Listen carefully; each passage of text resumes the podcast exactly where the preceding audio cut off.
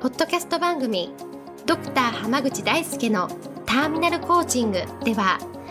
医師としてもコーチとしても実績を出している濱口大輔が終末期医療で1000人の死に立ち会い300人以上の方にコーチングを行ってきた経験からあなたの人生を進化させるメソッドをこの番組を通してお伝えしていきますそれでは今回の番組をお楽しみください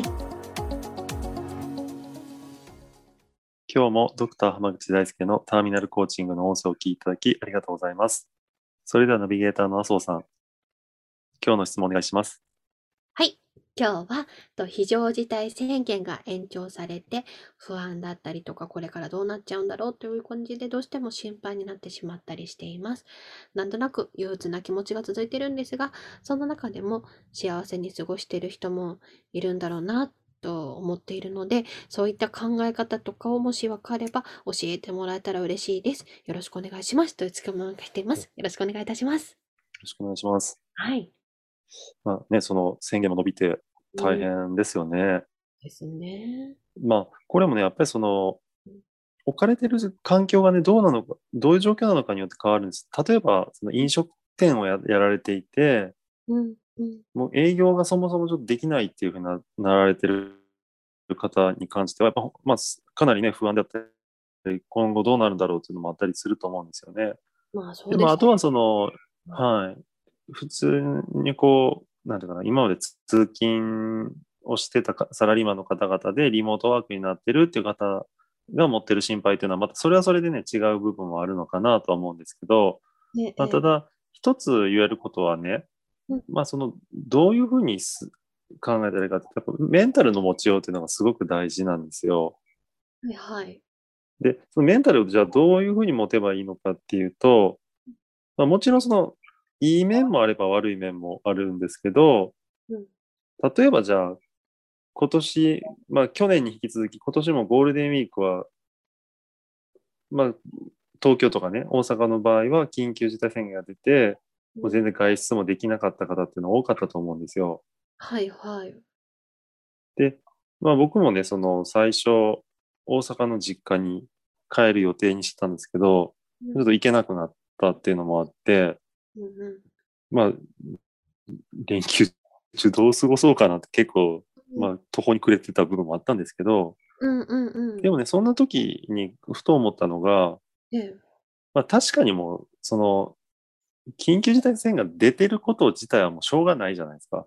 そうですね。出ちゃってで、ますじ。はい、で、実際やっぱりその、この前もニュースでね、うんあの、大阪のコロナの感染がすごいことになってるっていうので、特集されてたのが、たまたま僕が研修しして、あの、させてもらってた病院が、ちょっとちらっと出てたんですよ。うん。わお。でやっぱり知ってる先生とかが、そのコロナの対策ですごいこう走り回ってる姿を見て、うんあやっぱりこれ本当に、東京に住んでたら大阪の状況って全然わかんないんですけど、でもやっぱりその、あこんな切羽詰まった状況なんだってやっぱ見れた思ったりする中で、まあ、幸いね、その、多くの方々っていうのはその医療従事者ではなくって、まうあ、ん例えば出かけられなくて嫌だなとかね、こううん何かと不便で嫌だなっていう方が、まあ、かなり多いと思うんですよ。ええええで、そんな中で、まあ、どう過ごしていったらいいかっていうとね、うんもう目の前のことにいかに集中できるかっていうことおをー考えてもらうといいかなと思ってます。目の前のことに集中する。はい。そう例えば、この連休なんかで言うと、僕は、あの、まあ、大阪に帰省する予定がなくなったんですけど、まあ、家族で過ごす時間が逆に言うとすごい増えたわけなんですよ。うん、確かにそうですよね。家族は いらっしゃいますもんね。普通にお家に一そう緒なんです。に。ええまあ、だったら、あの、もう本当に家族としっかり過ごす時間にしようと思ったんですよ。なるほど、確かに。はいはい。で、それプラス、家族が、その、日中も本当家族とずっと過ごして、ええで、家族が寝静まった後は、その、オンラインのコーチングセッションやったりとか、オンラインセミナーやったりとか、っうんうんていうふうにやっていったんですよね。とか、うんあの、原稿を書いたりとかもやってましたし。だから、その、なんていうのかな。これ、まあ最初予想、あの、最初立ててたプランがダメだから全部ダメなのかって、そうじゃなくて、うん。やっぱりその、プランまあ、A がダメだったら次プラン B、プラン C、プラン D ってこうどんどん次のプランを考えていってうんうん、何かに取り組んでいくっていうのが大事かなと思うんですよね。なるほど。やっぱりそれこそ暇になっちゃったりとか、なんか、やはい。ることないとかになっちゃった時っていうのが一番むしろこう、憂鬱になりやすくって、何かこう、〇〇ができないんだったら、代わりに〇〇をやるっていう状態を常に作っていくみたいな感じですかね。そうですね。だからやれることっていうのは世の中で無数にあるわけじゃないですか。ありますよね。それこそね、ずっと勉強しようと思ってたこととか、ずっとね、なんか、あ、なんかやろうと思ってたこととかってきっとあるわけじゃないですか。はい。それを例えばやるとかもありかもってことですかね。そうなんです。例えば、だって連休中なんかで言うと、僕は去年のあの緊急事態宣言のあの連休中は、ええひたすらダイエットしてたん ですよ。おー、あ、そうなんですか。 はい。しかもそのオンラインのダイエット講座を作って、ええええ自分も痩せるし、受講生も痩せさせるしっていうのをやって、らしいですね。ええええで、1, 年間でね、10 1年間で、まあ、あの、うん4、6ヶ月で16キロ痩せたんですよね。すごい、めっちゃ痩せたじゃないですか。すごいはい。でいす。ええやだからその、やることはなかったけど、うんうんでしかもそのダイエット自体も別に大して時間の取られることをやらなくて食事制限だけで痩せたんですよねええだから家族との時間は1ミリも減らすことなくや痩せもできたしうんうん。で講座をやってるからその新しい人たちとの出会いもあったしで一緒にがダイエット頑張る仲間たちも見つかったしでしかもその収入も上がったしっていうので、うんうんもう、まあ、確かにどこも行けなくて大変だったし、まあ、子供たちも結構残念な思いはしてたかもしれないけど、でも家族とこうずっと過ごす時間も増えうて、ん収入も増え、仲間も増えってなると、やっぱ結構いいこともあったんですよ。素晴らしいですね、かなりね。なるほど。は、はいい。で、今年も結構ね、連休中は、うんそうやってオンラインセミナーやったり、コーチングやったりとか、で、うん家族とずっとこう、まあ、ね、ほとんどこう、スマホを見ず、うんうん。しっかり家族と過ごせたから、今年は今年でまた、まあ、ね、どっか行けてたらまたもっといいのがあったかもしれないけど、うん。でもその、の、この状況下で言うと、すごくいい時間の過ごし方ができたなって、正直思ったんですなよ。るほど。そしたらそれこそ満足だったりとか、まあ幸せだったりっていうのは、割とまあ、それはそれでって部分がありますよね。そんそうなんです。まあ、なので、あの、まあ、当初予定してたことができなかったとしても、それです人生終わりなんじゃなくて、うんうん。やっぱりこう、まあ、諦めずにね、こう、何かやり続けてたら、やっぱどっかでうまくいったりする可能性っていうのはあるんですよね。うーん、確かに。実際僕もその、例えば今でこそそうやってオンライン講座とかね、あの、うまあ、なんとかやれば、ぼ受講生が見つかったりとかええええっていうのになりますけどうん、まあでももともとは、例えばオンライン講座企画したけど、だ誰も申し込みなかったとか、うーん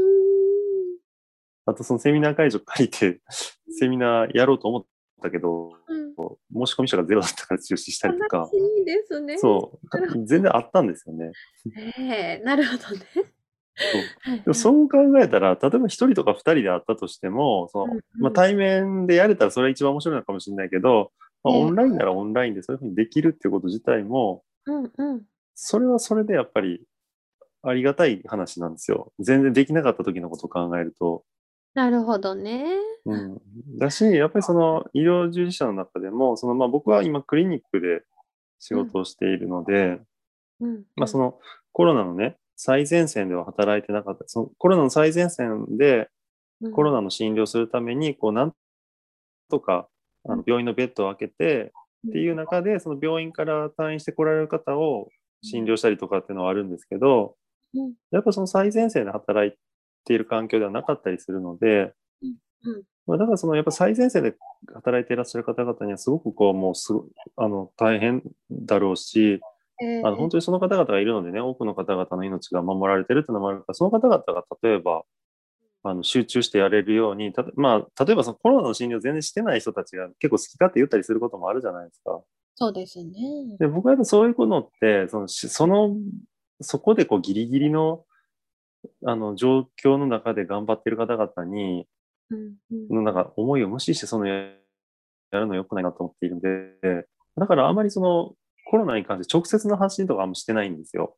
うんとうかん医療的なこととかはもう全然自分がその言える立場にないからやってなかったりするんだけど、でもやっぱりその働いてる方々がね、こうしっかりと、まあ、それを、あの、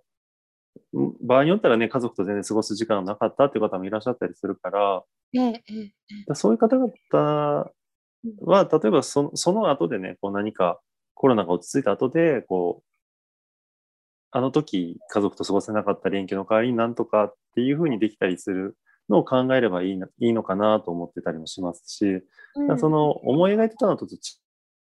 まあ、思い、理想通りに行くのが一番いいんですけど、まあ、やっぱりこうやってコロナもね、そのオリンピックも伸びたりするなんて誰も思わなかったわけじゃないですか。本当ですよね。うん本で当もにな、でも伸びたら伸びたで、うんうんその伸びた代わりにこうしようっていうのをどんどん考えていかないといけなくて、その伸びたことに対して文句を言ったりとか、そのね、思い通りにいかなかったことに対して、その嘆いたりとか悲しんだところで、やっぱりもうそれって変わらないし、そうでですね例えばコロナがね、ある程度収束したって、多分長い人生の中で同じようなすごい緊急事態ってうんまた起こると思うんですよね。そうですね。うん、それはそのこういう感染症かもしれないし、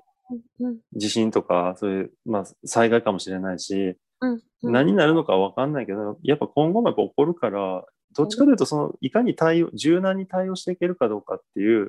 その柔軟性とか対応力っていうのが、やっぱ人生を豊かにする鍵かなと思います。そうですね。なるほど。なので、まあ、どんどんね、次のプランを考えてう、ん実行していくっていうことで、どんどん人生は豊かになっていくのでうん、まあ、ぜひね、こう、諦めずに、いろんなことを考えて実行していっていただければなと思います。はい。ありがとうございます。あでは、今日はこれで終わります。ありがとうございました。りがとうございました。本日の番組はいかがでしたか番組ではドクター濱口大輔に聞いてみたいことを募集していますご質問は d a i s u k e h a m a g u c h i c o m 大輔濱口 .com の問い合わせから受け付けていますまたこのオフィシャルウェブサイトでは無料メルマガやブログを配信中です次回も楽しみにお待ちください